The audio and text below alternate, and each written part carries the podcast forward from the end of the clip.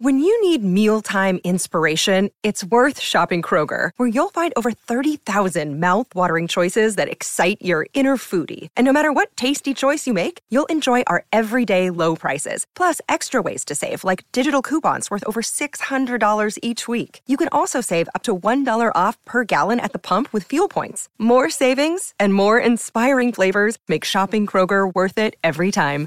Kroger, fresh for everyone. Fuel restrictions apply.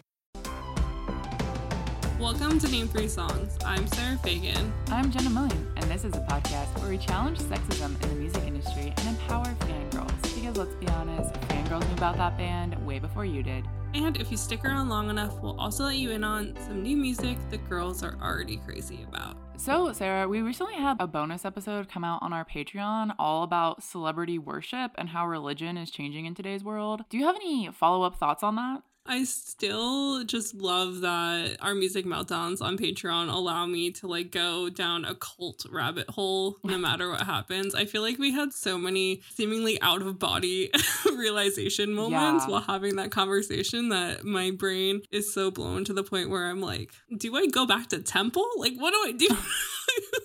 I'm still processing. Um, yeah, it was a really interesting conversation, just like looking at how religion has changed in our society, yet how people still need religion or spirituality in their life. It's just like a human nature type thing, and how, Yeah. in some regard, celebrities have somewhat taken the place of that. Not entirely, but to a certain degree. It's just, it's honestly just fascinating. And my favorite thing is that now that we're doing kind of more serious research type episodes on our Patreon, that we can mm-hmm. bring that knowledge over to these episodes as well. So if you guys ever hear us mention it and you want to learn more, that's always available over on Patreon at patreon.com slash name three songs. and we won't hate you if you decide to just join for one month and quit just so you can listen to the episodes. Like, honestly, it would be a compliment.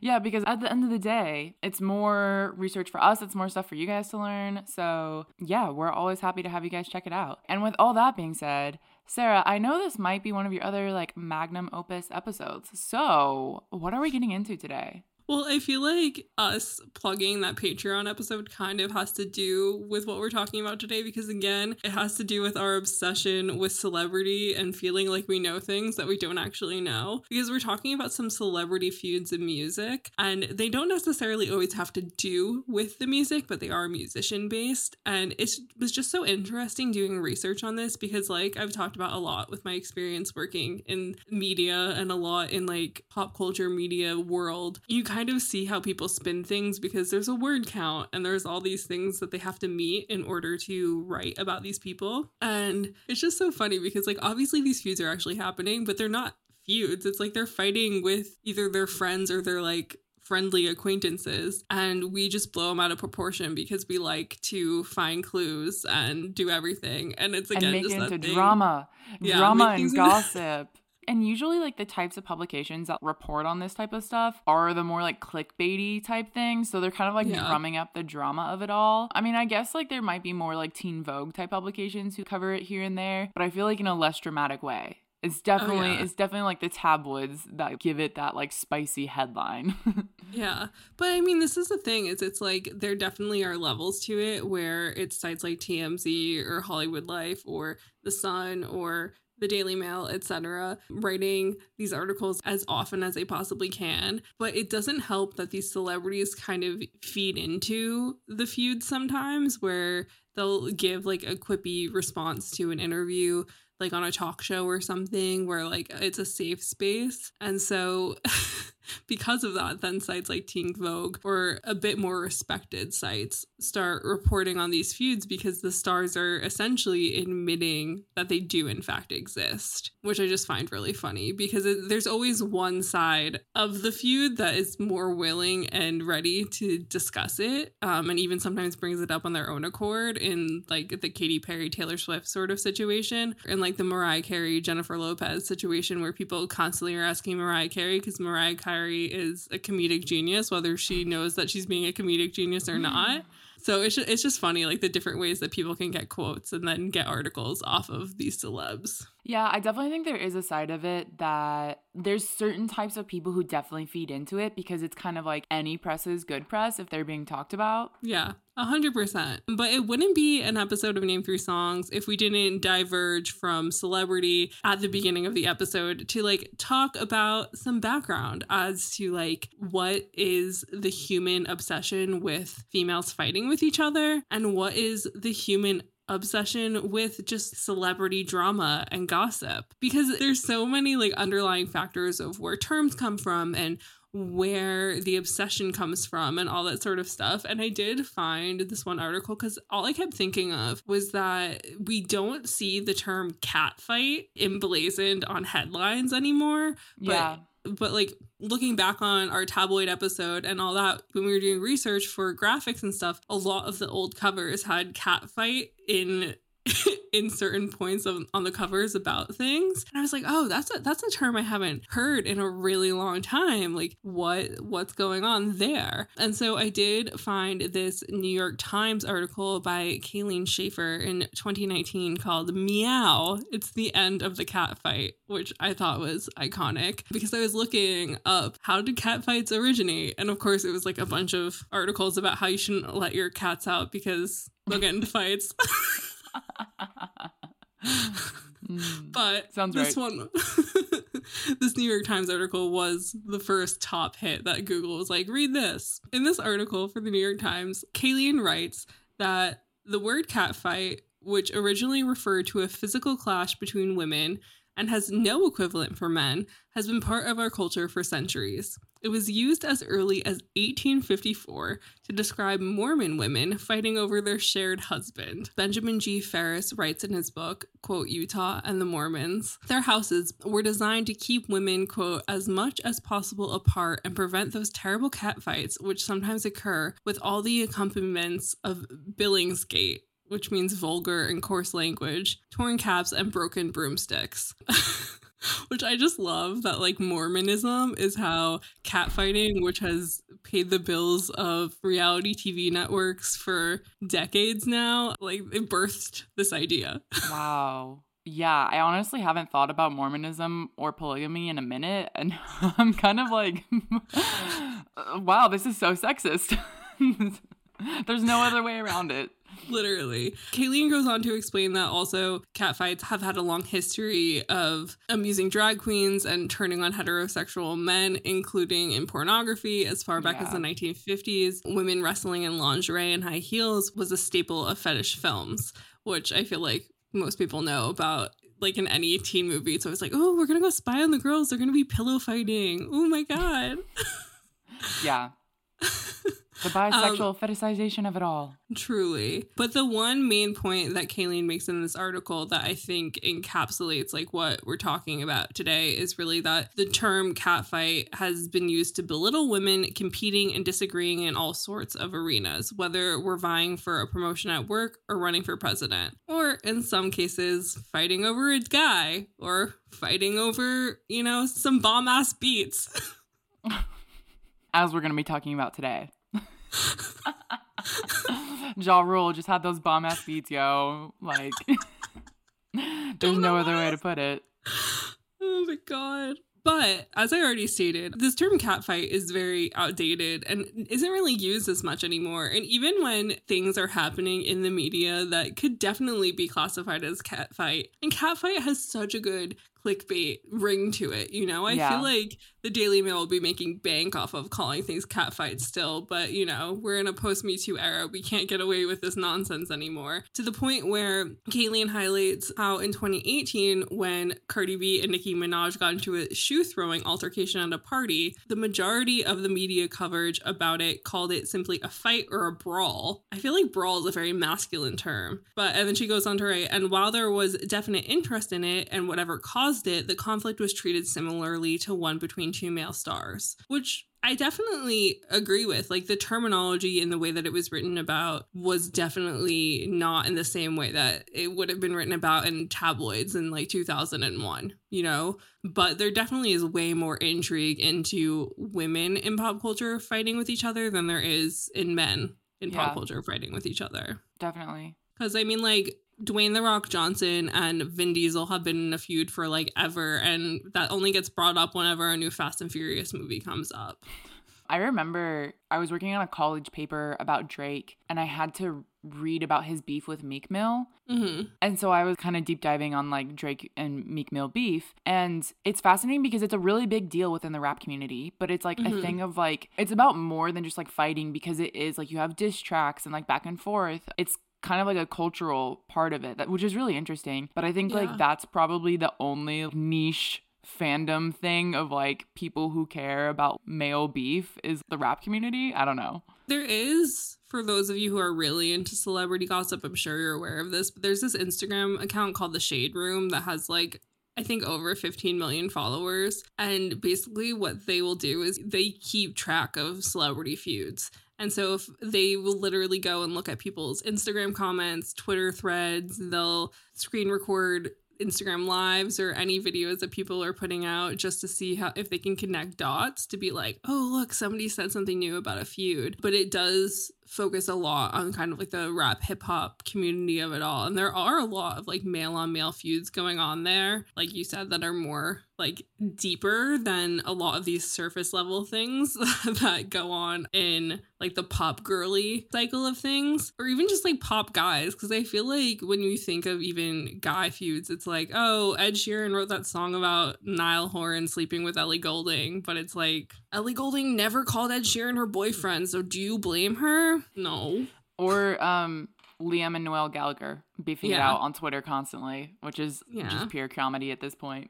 sibling rivalry at its finest. But so, like, with all that being said, I do think it's quite interesting how Kayleen in this article it kind of explains that it seems like the terminology of catfighting is changing and like the thought process behind writing about it. When I don't want to say that a New York Times reporter isn't paying enough attention, but I'm just like, just because the word's not there doesn't mean we're still not really writing about it in the same vein or still using the idea of catfighting as a way to make capital because like i said already it's like reality tv lives off of the catfight as well as some women in the spotlight kind of stay relevant by feuding with people. Hmm Well, I mean, you make a good point because it's like women have always been pitted against each other, and this is the thing: is it's like for whatever reason, women always have to be in competition. yeah and they can't just be friends like if they're in the same industry it's it's always a competition right and i think like Mhm. the conversation about that among women themselves is definitely moving forward and so maybe that's why we're not seeing such kind of like clickbait type headlines anymore of Mhm. calling it catfights because like women themselves are like way more aware that this is like a trope that's played into all the time but it is that cultural thing that's like been ingrained in us and there's a really cool article in refinery 29 by anne cohen in 2018 titled what i tonya can teach us about hollywood's history with female feuds and so it's talking a lot about movies like i tonya and others that play into this idea of basically like female feuds catfights and so anne writes it all comes down to the idea that there isn't enough room at the top for two women of equal standing to respect each other. They must, according to conventional wisdom, be exchanging shady remarks or glances behind the scenes. And then she goes on to talk to a Dr. Martha Lauzen, who's an executive director for the Center of Study of Women in Television Film,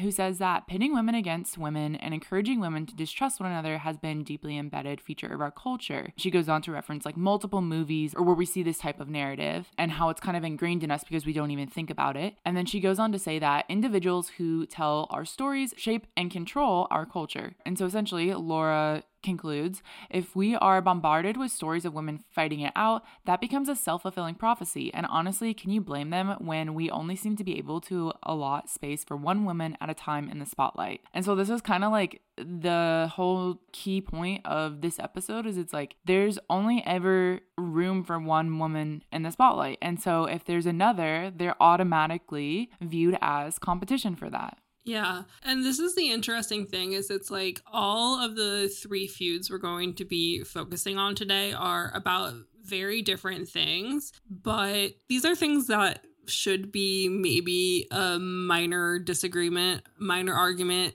maybe cause a bit of uncomfortableness when you see each other at award shows, etc., you know? But because the media does have this thing where it's like, oh, only one can be the main girl, only one can be the girl that we all back behind. There always has to be a villain. It makes it so much easier when there's an obvious fight or an obvious scuffle or whatever you want to call it going on between two people who the world might not be pitting against each other, but quote unquote should be because they are running in the same pack and have enough in common and all those sorts of things. And it's also in the same vein of like it would be less good for the media if these women were to sort their problems out. So if the media keeps fueling the fire Yeah. um, and keeps asking the quote unquote lesser famous one or whatever about this feud that they're in, it continues to give them clickbait. It continues to give them reason to discuss this thing that should have been dead in the water a long time ago. Like a lot of these feuds lasted way, way, way longer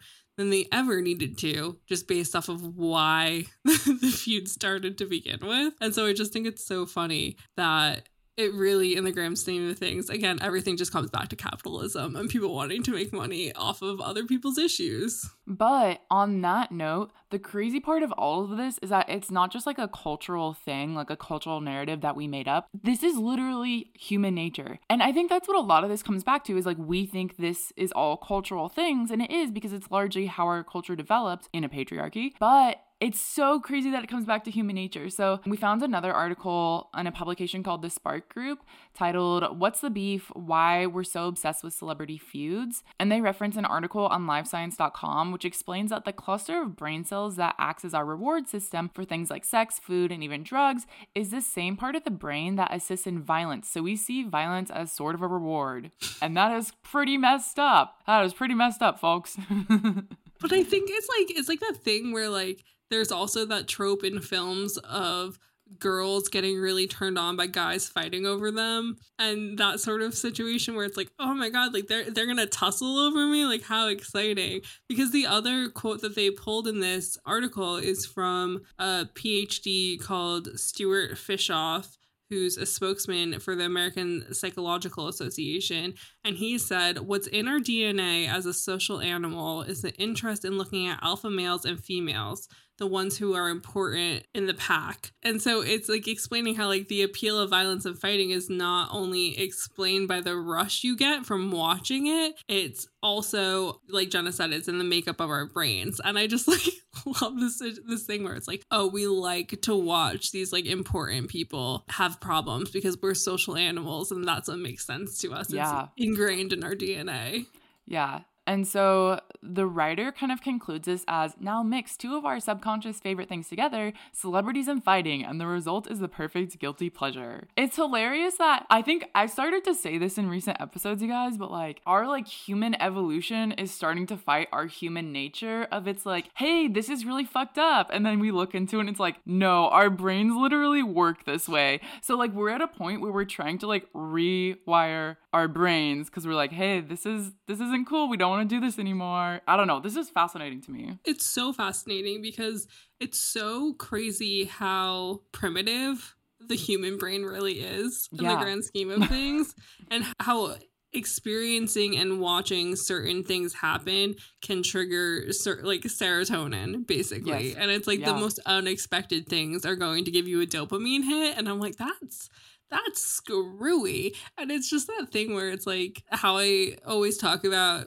sometimes people go so far left that they've gone in a full circle i feel Yeah. like humans essentially have evolved so much that we're almost going in a full circle because we're Yeah. literally creating television shows and creating media off of nonsense in order to feed the monkey brain inside of us that Yo. like craves violence What did I say on our Grammys episode? I want Survivor Music Celebrity Edition. That's what I want.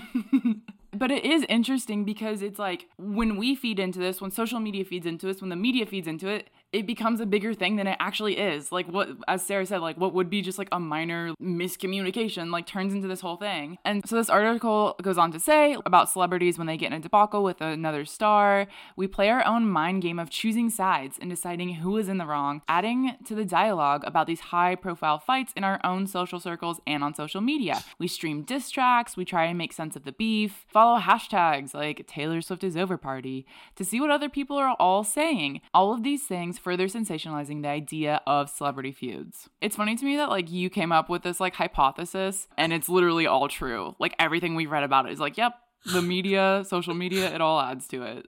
Jenna, I need to tell you a secret that I just created this podcast to validate myself. all your hot takes. Yeah. All my sense. hot takes just needed validation. And I was like, I'm not going to spend my time fact checking myself for no reason. Like, I need to make pennies on the dollar for it.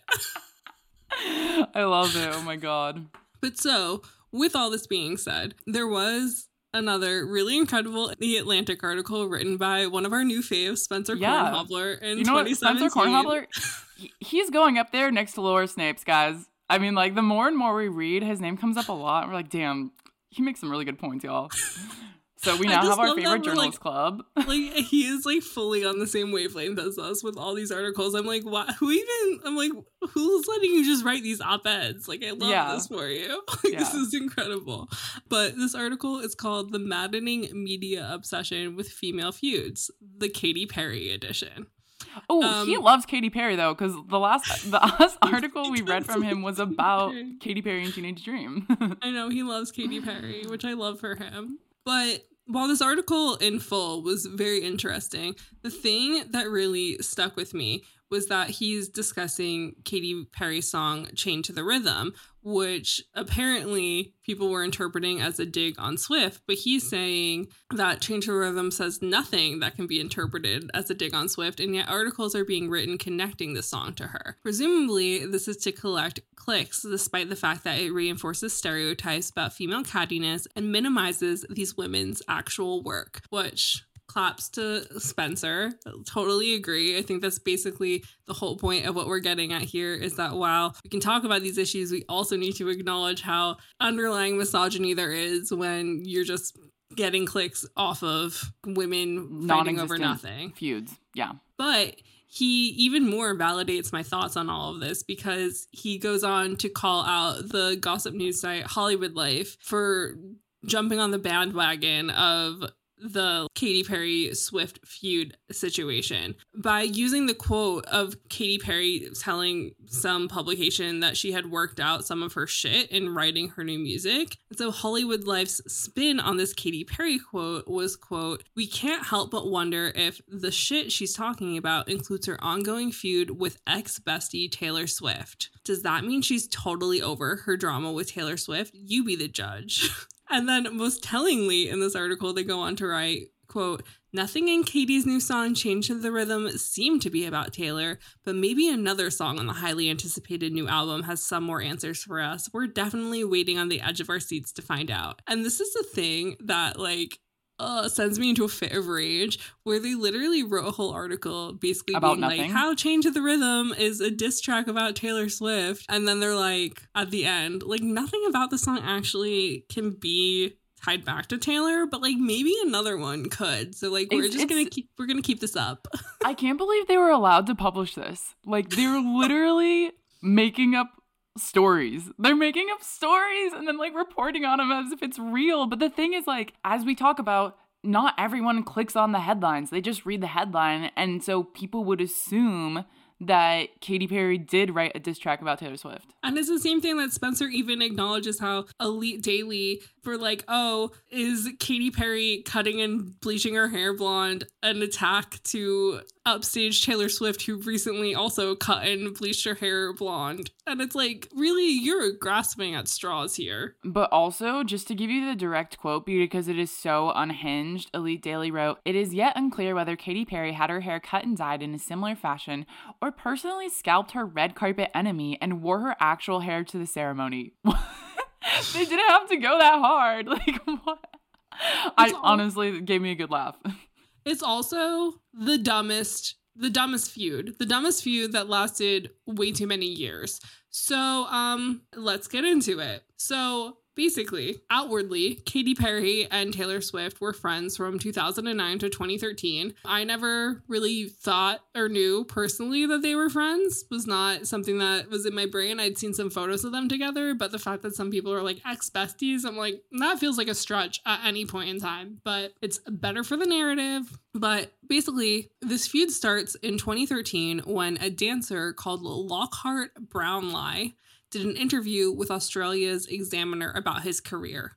And in this interview, he speaks on how he toured with Katy for over two years. And so when he and two other dancers were asked to join Perry for her Prism tour while they were on tour for Taylor Swift for Red, they jumped at the opportunity because apparently Taylor's choreography was boring, is what Lockhart said in this interview. And so then in 2014, Taylor reveals that her song Bad Blood off her upcoming album 1989 is about a female musical artist who she won't name who, quote, tried to sabotage her tour by hiring people on her staff. And to Rolling Stone, Taylor Swift said, quote, it had to do with business. She basically tried to sabotage an entire arena tour. She tried to hire a bunch of people out from under me. And so, while she didn't directly acknowledge the backup dancer situation, she's essentially admitting that that's what it could possibly be about. And so, in response to all of this, Katy begins subtweeting about Taylor and her actions. This is, guys, this is never the way to go. Like, No. if you got, like, if somebody is like giving kind of sus quotes or like putting on a song or whatever, like,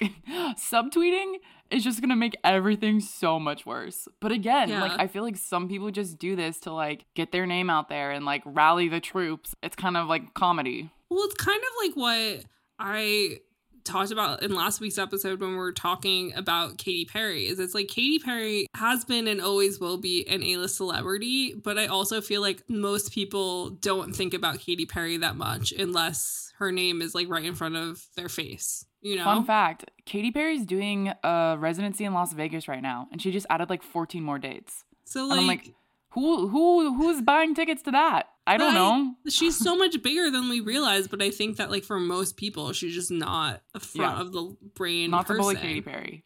I'm sure she has great fans. And so, of course, Taylor being Taylor, most of what she is doing is in her imagery and like very, you know, Easter eggy of her. Whereas Katy is subtweeting and posting things like, watch out for Regina George in sheep's clothing, which people, of course, are going to take to be about Taylor Swift because, you know, blonde and all that Blondie. stuff. And then, literally four years later, by 2017, Katy is just openly talking about this feud with Taylor during press. And so during an interview with NME, she goes, I mean, I'm not Buddha. Things irritate me. I wish that I could turn the other cheek every single time, but I'm also not a pushover, you know? Especially when someone tries to assassinate my character with little girls. That's so messed up. Dramatic. Super dramatic. And then Wait, can I just say about Bad Blood? You know, okay, being an artist, you can take things in life that either you see personally or like you see through your friends' lives, whatever, and like amplify it into a bigger story. So it's not to say that like this entire song is like the exact emotion she has about Katy Perry. Could have just been like, wow, that was really shitty for her to do that. That kind of sucks. And you use that concept to then inspire like a bigger story. But like, Yeah. People read way too much into things so they think that Taylor is really actually being that dramatic. Cuz like at the end of the day, the tickets are sold to Taylor's tour and I know she probably wants to give off like the best performance she possibly can. Having two dancers missing is definitely going to affect that, but like she already made her millions. Like it's not it's not really that big of a deal. Yeah, yeah. And like, I don't know, it's just so funny because it's like, I feel like getting a song written about you by Taylor Swift is honestly an honor and a privilege. So, like, it wasn't even one of her meanest songs that she could have written, you know? Like, she's definitely been angrier in songs before. But my favorite thing about this whole feud is that this feud did, in fact, end by Katy Perry literally sending Taylor Swift an olive branch. So, on Instagram stories on May 8th of 2018, Taylor Swift posted a photo of an olive branch that said, So I just got to my dressing room and found this actual olive branch. And it was the first night of the Reputation tour in Arizona. And she went on to caption the video with this means so much to me. Thank you katy and a simple pink heart emoji. And that's just like so extra. Honestly honestly icon icon behavior on katy perry's behalf.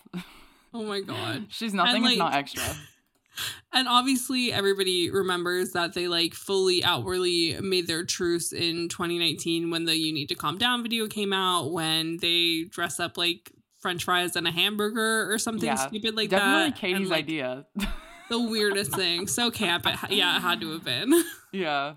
So, on top of like all that, while all this was kind of happening in 2015, there was kind of like another Twitter tiff about the MTV VMAs, and Nicki Minaj kind of kicked it off, tweeting about how she got snubbed for her music video Anaconda when the nominations came out. So, Nicki tweeted, If your video celebrates women with very slim bodies, you'll be nominated for Video of the Year. And so, Taylor was nominated for Bad Blood, so it was kind of a jab at her because the video also like featured Taylor with several of her like supermodel BFFs at the time. Which, like, I think this is funny because it's like, me personally, I don't see this as a direct jab at Taylor. This is talking about society as a whole, like, Yeah. of course, this skinny blonde girl is going to like be favored over someone like Nicki Minaj. But Taylor had to get involved. She tweeted, I've done nothing but love and support you. It's unlike you to pit women against each other. Maybe one of the men took your slot. But this is the thing I just said. Like, this is a bigger cultural conversation of why is it Taylor's being nominated over Nicki Minaj, but it's not a competition thing. It's a patriarchy thing. It's a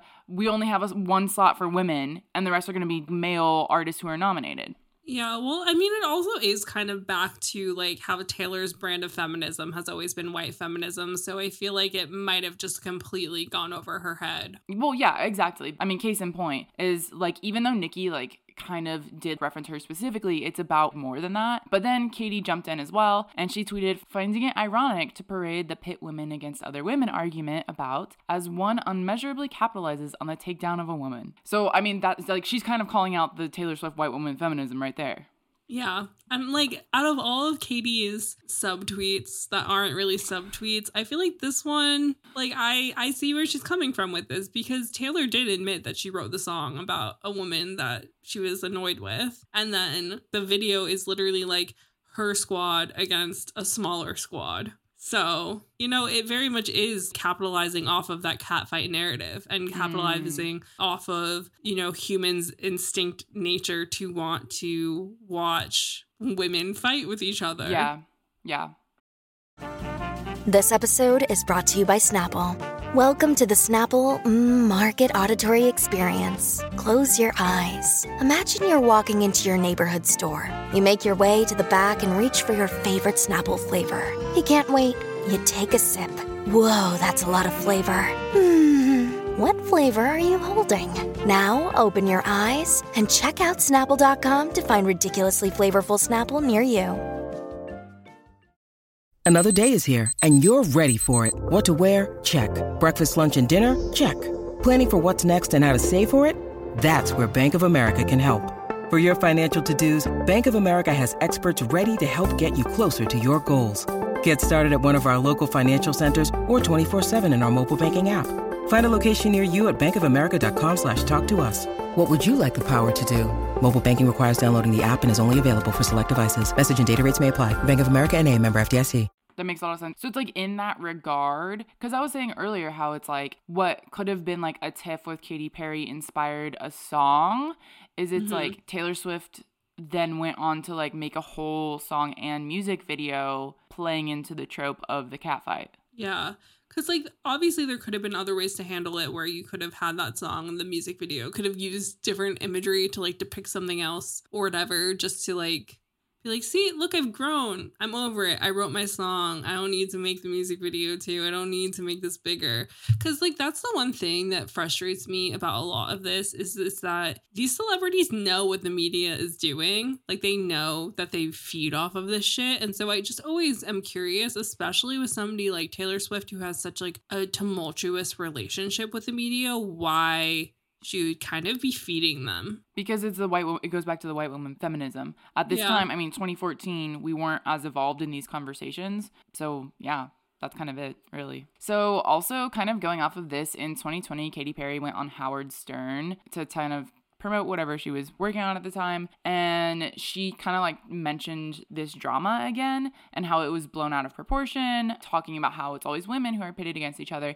And she says, You never see like articles about Ed Sheeran and Justin Bieber in a fight or Shawn Mendes and Niall Horan in a fight. It's gonna take audiences and media and artists and just a lot of shifting consciousness. So I think she's like very aware here after like having gone through all this of just how easy it is for this to happen to women and like you mm-hmm. never really hear about feuds with men and like the one that came to my mind was like Zayn and Louis after like Zayn left the band but I think that was probably like a popular conversation within the fandom and maybe not yeah. like the wider pop culture narrative yeah, this is the thing that's interesting about it though, is that obviously looking back on it, she can now say, oh, it was like the whole pitting women against women trope, but it's like you were subtweeting her. Like, yeah. Ugh, whatever. It's just it's just frustrating because I feel like a lot of these women again going back to just like our brain chemistry and how we work it's like self-preservation it's like kind of forgetting that you are famous and that you're just genuinely hurt by somebody that you thought was your friend or you thought was trustworthy or what have you to not do something like this and to kind of go against what your brain thinks you should do in yeah. in this regard and just kind of follow your heart which is to be angry and be mad and be like genuinely hurt about something that's going on follow your human evolution not your human nature Oh my God. Speaking of human nature and women just going for what they want, the next feud is like a conglomerate feud of just Lindsay Lohan being just a quote unquote boyfriend thief. So she did feud with both Ashlee Simpson and Hilary Duff during, you know, the height of of all of these these women's nonsense. And I feel like most of you, if you're around our age probably are aware of both of these, but definitely aware of the whole Hilary Duff Lindsay Lohan drama because it's hilarious and ridiculous because it does involve Aaron Carter, which is just iconic. Do you remember this at all? I remember Aaron Carter being on Lizzie McGuire because I, I was obsessed with Lizzie McGuire at the time. They had the like mistletoe episode where they kiss under the mistletoe. It was so cute.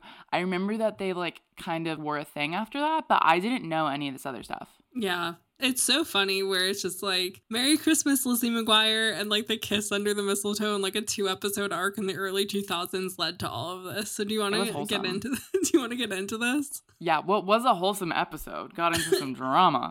Um, so from 2000 to 2002, Aaron Carter and Hilary Duff dated after meeting during their two episode arc on Lizzie McGuire. Also, they were like 15 at this time. They were born Literal in the same children. year, so they were literal children. So in 2002, Aaron starts to quote, get to know Lindsay Lohan. And she's only like a year younger than him. At the time, he's literally 15. And he tells us to CNBC later in 2005. He says, I was dating Hilary for like a year and a half, and then I just got a little bored. So I went and started getting to know Lindsay. I guess that's how you think when you're 15, except that he would have been 18 when he gave this quote. Oh I guess God. that's the mm-hmm. mind of a teenager. So then in 2003, Aaron gets back with Hilary Duff for a few months, just in time to go to the Lizzie McGuire premiere. How timely. But then he allegedly cheated on her. So, starting at the end of 2003, Hilary Duff and Lindsay Lohan start showing up on the red carpets of each other's premieres. Lindsay talks trash about Hilary Duff to Chad Michael Murray, who they were like co stars when they were filming uh, The Cinderella Story. Lindsay also bullies Hilary Duff on SNL. Hilary Duff tries to stay above the noise, but does tell Blender in 2004 that she hates Lindsay Lohan. And in 2007, Hilary Duff publicly tells People magazine that their feud is over. But wait, there's more.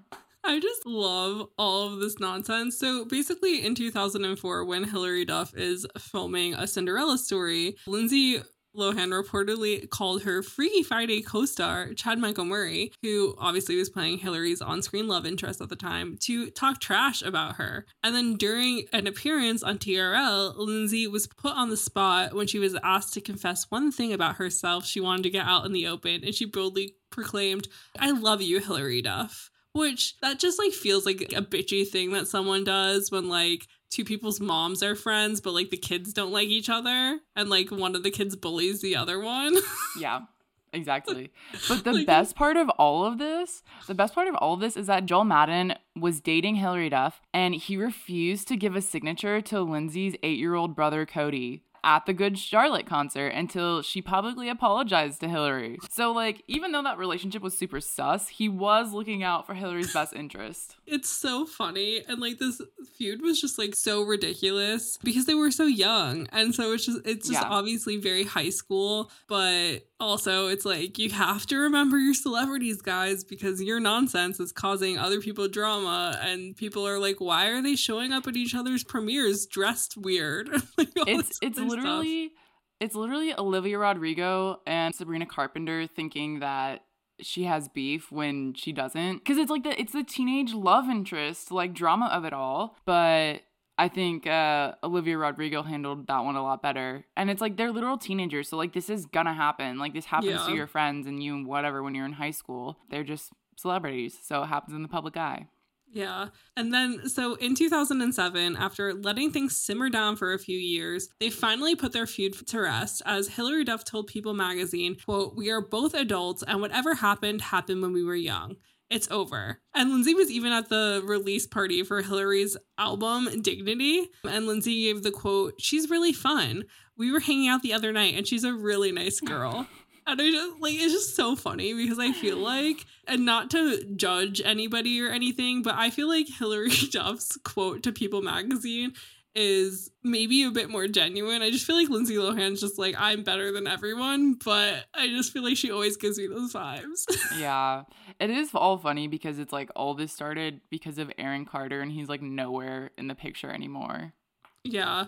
So, also in just talking about Lindsay Lohan and boyfriend drama, my friend Marissa, when I told her we were doing this episode, told me that I could not talk about Lindsay Lohan and boyfriend, ex boyfriend, stealing boyfriend drama without mentioning that she and Ashlee Simpson were in a feud over Wilmer Valderrama. Because apparently Wilmer Valderrama broke up with Lindsay Lohan for Ashlee Simpson, but there were rumors circulating that he, in fact, cheated on Lindsay Lohan with Ashlee Simpson, which is super fun. And that Lohan's anger possibly got the best of her, and she released the single first, which was dissing Valderrama and Ashlee Simpson, which is hilarious because then three months later, Ashlee Simpson dropped her single Boyfriend, which is way more iconic than Lindsay Lohan's first. And that song was a dig at Lohan, and she entirely recreated Lohan's music video for the visuals accompanying the song. icon behavior And I just love this because like it's all just so petty because then apparently Lindsay took like the pettiness to this next level by banning both Ashlee Simpson and her sister Jessica from entry into her MTV Movie Awards after party, which is just completely iconic.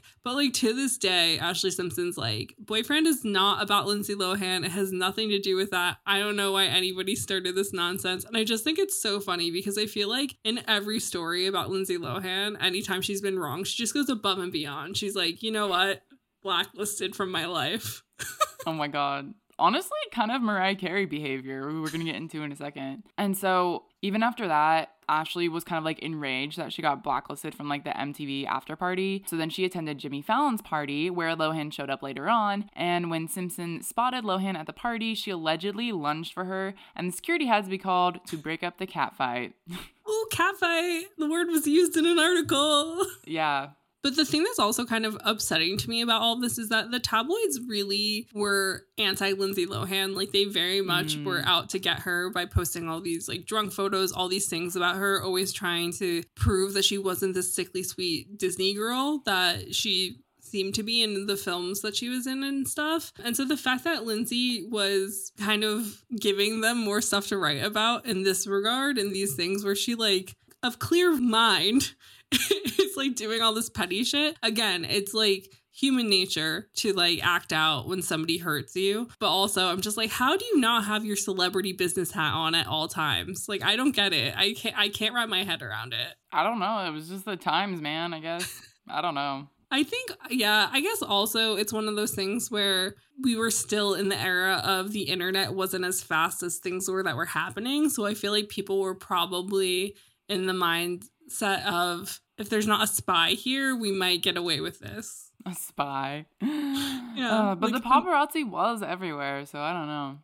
A media mole. So, speaking of kind of just like some iconic moments that have lasted through history. We do have Mariah Carey and Jennifer Lopez, which like we've talked about them briefly before and we also talked about Jennifer Lopez a lot on our episode about R&B because she kind of ended up stealing or somewhat stealing songs from a lot of black female artists, but one of them, and I think the first one actually was Mariah Carey. But Mariah Carey is truly just a queen about all of this.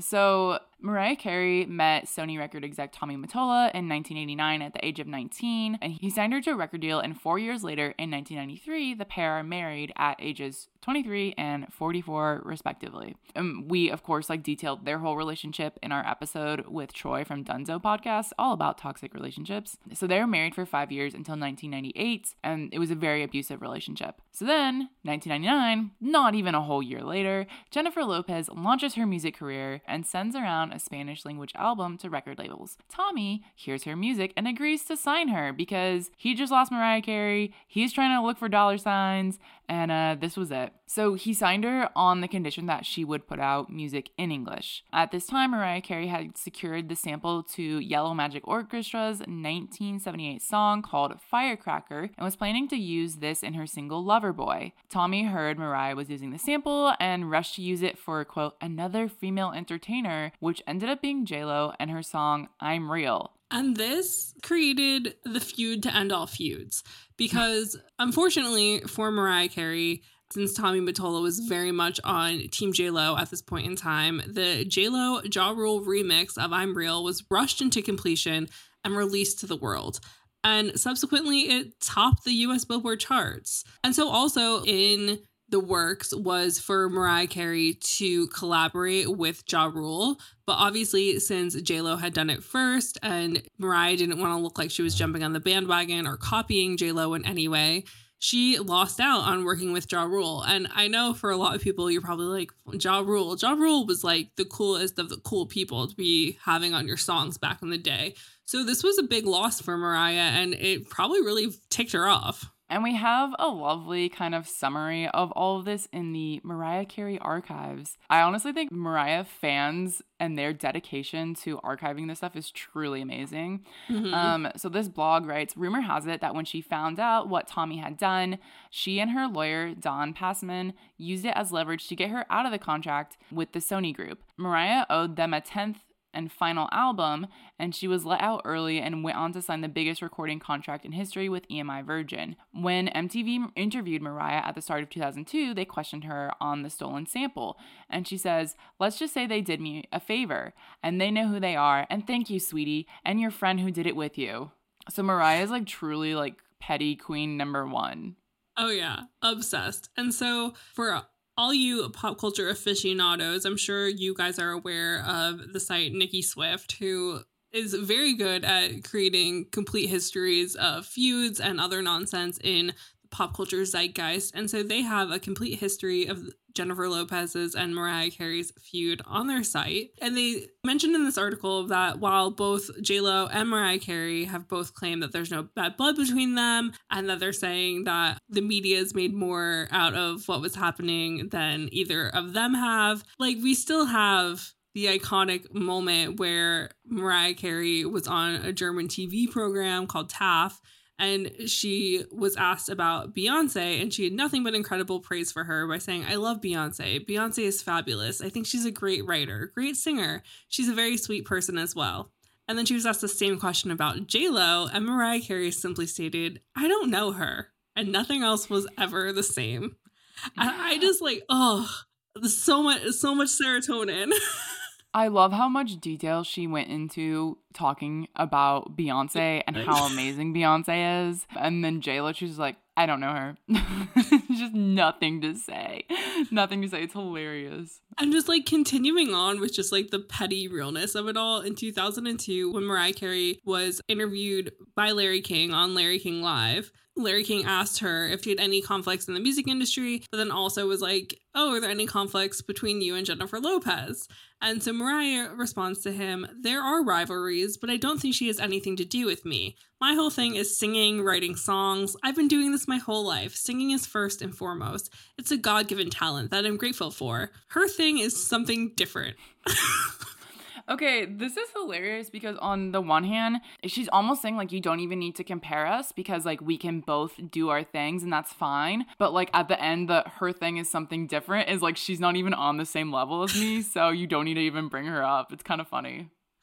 Uh, it's amazing. And I just love how they're both like, there's no bad blood. Like, the media is blowing this out of proportion. I'm like, Mariah sounds like, I mean, like, this is the thing is, I think Jennifer Lopez is probably just being like, yeah, there's no bad blood. But meanwhile, Jennifer Lopez probably cries at night because she has said in interviews how she, like, really looks up to Mariah Carey. Whereas Mariah Carey, I think, is like, Jennifer Lopez literally has no effect on her. Like, so Yes. she's saying that there's no bad blood because Jennifer Lopez is an ant compared to Yes. what how Mariah Carey is, like who she is in the world of music and like what she's done for music and all this stuff. And so it's just so funny because it's like there definitely is a feud, but it's like J Lo views Mariah Carey as an icon and a legend, and Mariah Carey views Jennifer Lopez as a peon who wishes that she could even like be somewhat close to air. her. Yeah. yeah, yeah. So finally, Jennifer Lopez was given a chance to like give her side of the story when she went on Watch What Happens Live with Andy Cohen, and she says, "I don't have a feud against her at all. I know from back in the day,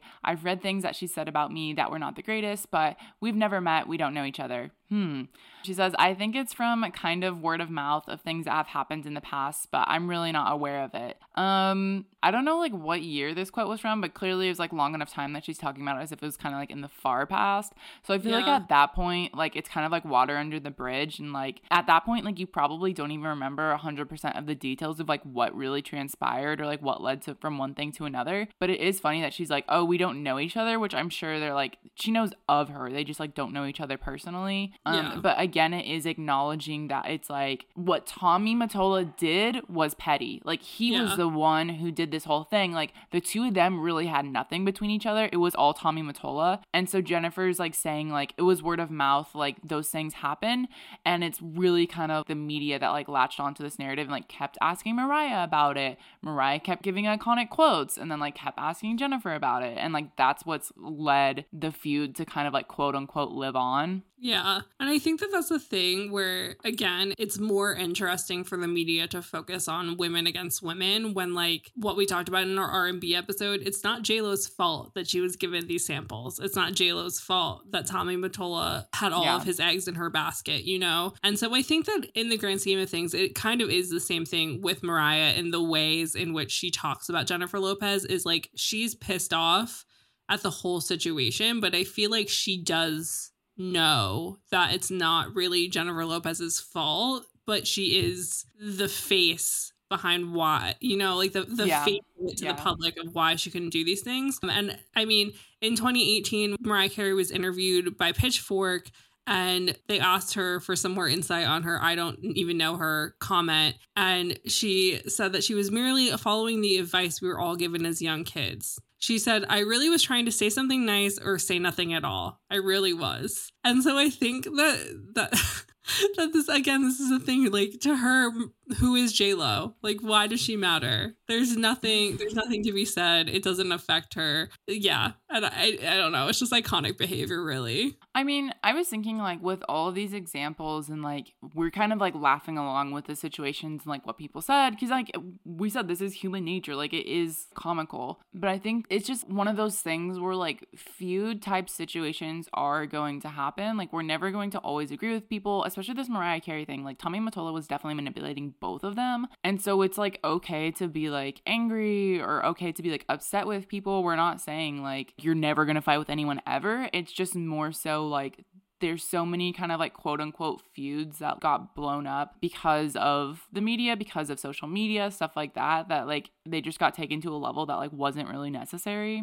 Yeah, a hundred percent. And that's always what it is, is it's like humans just being humans in the grand scheme of things. That's what it all boils down to.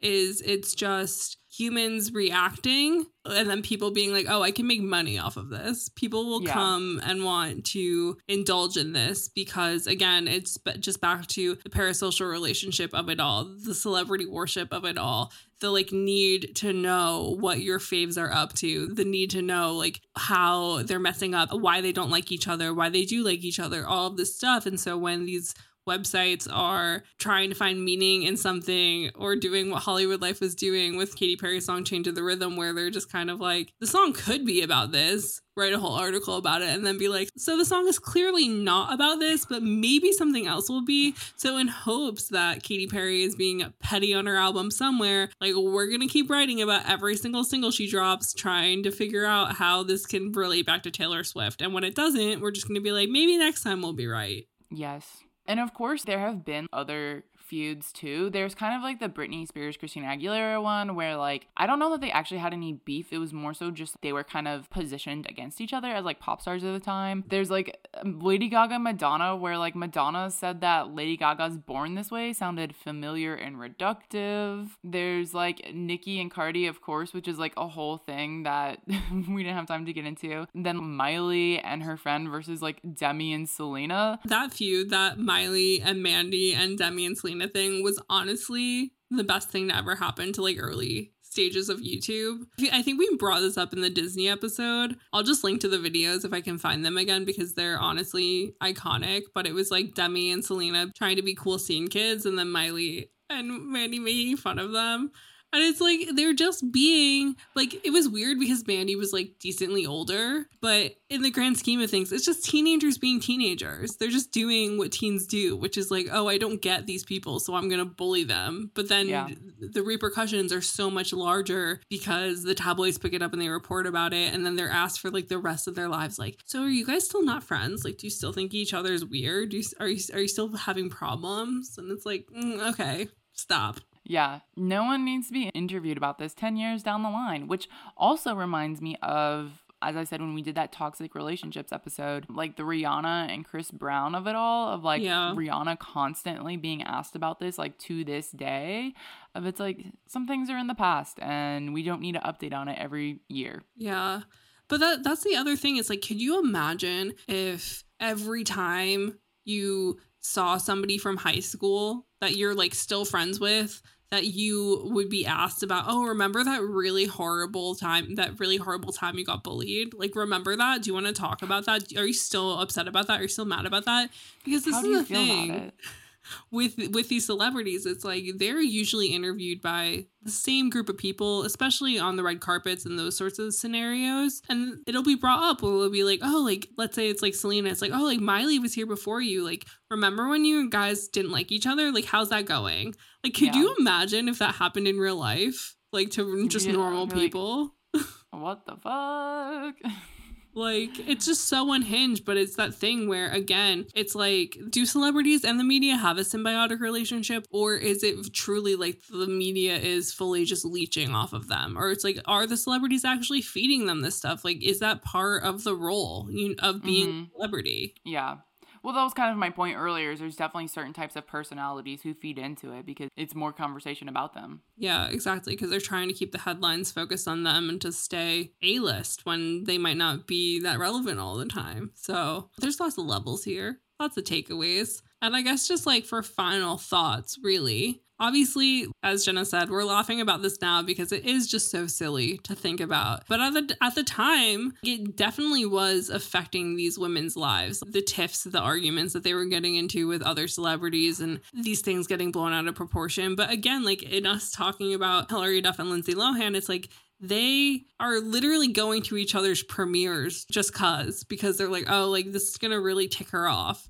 So they're you know they're they're playing along with it. They're doing these things because why not? Because they're like, oh, this is kind of fun. I, I'm getting more press. People are paying more attention to me. Why why the hell not? So I feel like in the grand scheme of things, it all kind of was a big joke in the end. Like it was never Yeah. as serious as it seemed. And I feel like based off of these breakdown timelines, these celebs seem to have realized that. And the media was just like, well, if the celebs are going to play around with it, we're going to play around with it. So it's Yeah, like, is, exactly. is the media truly being that evil by continuously doing this, or are the celebs eating it up? We're never going to Mhm. know. We're truly Yeah. never going to know. So I guess for you guys, are there any feuds that live rent free in your head? We would love to hear about them because obviously there are a ton more that we couldn't include in this, including like ones from days of yore up to just like dudes because who cares about dudes fighting? No one.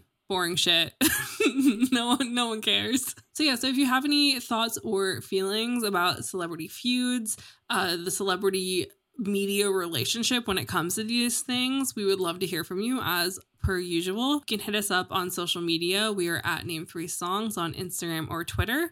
Or if you have any personal beef with any of our takes, you can come yell at us on our social media. I'm at Sarah underscore Fagan and Jenna is at Jenna underscore million. So thanks for joining us this week on Name Three Songs. Until next time, never let anyone make you feel bad about your favorite band. And remember, you're never too cool to listen to Mariah Carey. Don't forget to subscribe to be notified when each episode comes out and leave us a five star review. They really help. If you want to find out more about any of the sources we reference in this episode, you can visit name3songs.com. Everyone is talking about magnesium. It's all you hear about. But why? What do we know about magnesium? Well, magnesium is the number one mineral that 75% of Americans are deficient in. If you are a woman over 35, magnesium will help you rediscover balance, energy, and vitality. Magnesium supports more than 300 enzymatic reactions in your body, including those involved in hormonal balance. From functional medicine doctors to mental well being and female hormone experts, we all know that magnesium is the one mineral to improve all aspects of well being and health. But which one? Magnesium Breakthrough from Bioptimizers, the trusted choice recommended by leading experts with seven best absorbed forms of magnesium to ensure your body receives the support it needs for overall well being. Go to bioptimizers.com slash balance today and use code BALANCE10 for 10% off. Support your journey to wellness at B-I-O-P-T-I-M-I-Z-E-R-S dot com forward slash balance. Magnesium Breakthrough from Bioptimizers, your foundation to optimal health and vitality. Hello, it is Ryan, and I was on a flight the other day playing one of my favorite social spin slot games on chumbacasino.com. I looked over the person sitting next to me, and you know what they were doing? They were also playing Chumba Casino. Coincidence? I think not. Everybody's loving having fun with it. Chumba Casino is home to hundreds of casino style games that you can play for free anytime, anywhere, even at 30,000 feet. So sign up now at chumbacasino.com to claim your free welcome bonus. That's chumbacasino.com and live the Chumba life. No purchase necessary. Group. Void were prohibited by law. See terms and conditions. 18 plus.